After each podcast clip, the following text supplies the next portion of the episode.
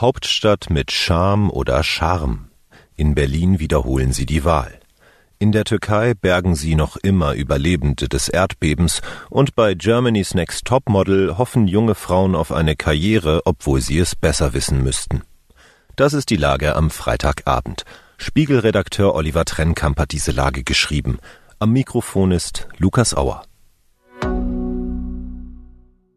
Achtung, Sie verlassen den funktionierenden Sektor. Ein Tourist hält dem Busfahrer seine Fahrkarte hin. Der Busfahrer, was soll ich jetzt machen? Reinbeißen? Richtig, wir sind in Berlin. Den Dialekt müssen Sie sich dazu denken. Was woanders als unverschämt gilt, lügen wir uns zurecht als Schnoddrigkeit. So ist er halt, der Berliner. Das imprägniert gegen jede Kritik. Der Müll bleibt liegen, die S-Bahn fährt nicht, beim Amt gibt's keine Termine. Am Flughafen kostet eine zusätzliche Steckdose 36.000 Euro. An Silvester knallt's. Wir sind der Fisherman's Friend unter den Städten. Ist sie zu hart? Bist du zu schwach? Lange kam Berlin damit durch, aber jetzt muss die Hauptstadt die letzte Wahl wiederholen.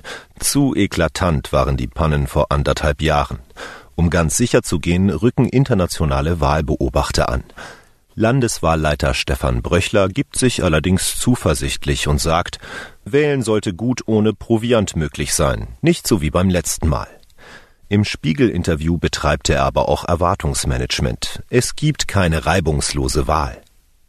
Scham oder Charme, das bleibt die Berliner Kluft, auch wenn die Wahl halbwegs ordentlich abläuft. Der Spiegel hat 50 Argumente gesammelt, die Stadt zu lieben oder sie zu hassen. Prominente Berlinerinnen und Berliner haben ebenso beigetragen wie Kolleginnen und Kollegen aus der Redaktion. Das Ergebnis lesen Sie in der neuen Ausgabe und unter dem Link in den Show Notes. Das Jahrhundertbeben. Gegen alle Wahrscheinlichkeiten haben Rettungskräfte einen Zehnjährigen lebend aus einem eingestürzten Haus in der Türkei geborgen. Der Junge war den Meldungen zufolge mehr als 100 Stunden unter Trümmern in der Stadt Karamanmaraş eingeschlossen. Aber stündlich sinkt die Hoffnung, weitere Überlebende zu finden. Die offizielle Opferzahl übersteigt mittlerweile 20.000. Mehrere Spiegelreporterinnen und Reporter machen sich vor Ort ein Bild der Lage. Es ist natürlich nicht einfach, in das Gebiet zu gelangen. Flughäfen sind geschlossen, Straßen zerstört. Mein Kollege Maximilian Popp und meine Kollegin Sebnam Arsu waren stundenlang unterwegs, um in die Provinz Hatay zu kommen. Sie sprachen mit einer Frau, die in einem Schutthaufen mit bloßen Händen vergebens nach ihren Eltern grub, und mit dem Bürgermeister der Metropolregion Hatay, der seine Amtsgeschäfte aus einem Transporter herausführt, weil sein Rathaus eingestürzt ist. Max sagt, der Süden der Türkei gleiche einem Kriegsgebiet. Ganze Orte lägen in Trümmern. Es dürfte Jahre dauern, sie wieder aufzubauen, wenn es überhaupt gelingt. Auch im Norden Syriens gehen die Rettungsarbeiten weiter. Die Bundesregierung hat heute klargestellt, dass sie bei der Erdbebenhilfe nicht mit Präsident Bashar al-Assad kooperiert. Germany's Next Knebelvertrag bei Pro7 beginnt in der kommenden Woche die 18. Staffel von Germany's Next Topmodel. Eine Show, in der vor allem junge Frauen sich nach ihrem Äußeren bewerten lassen.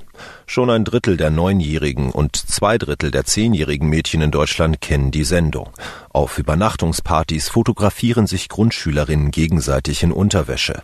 Eltern organisieren auf Kindergeburtstagen professionelle Fotoshootings.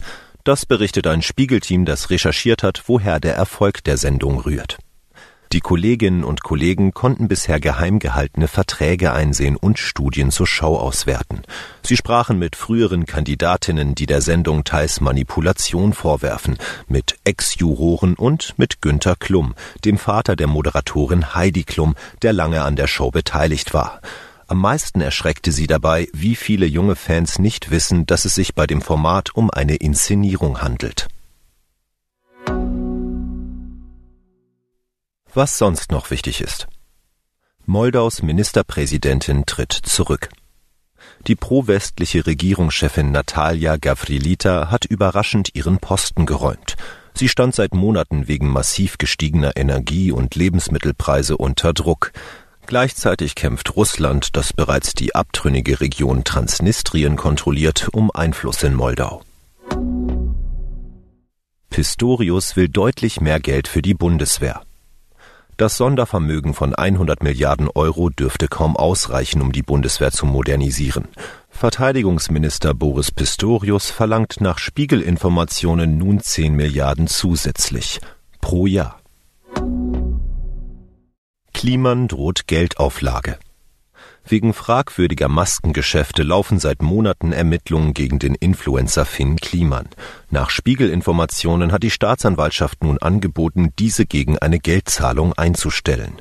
Im Raum steht eine Summe in Höhe von 60 Tagessätzen. Soweit die Lage am Abend. Alle aktuellen Entwicklungen finden Sie auf spiegel.de.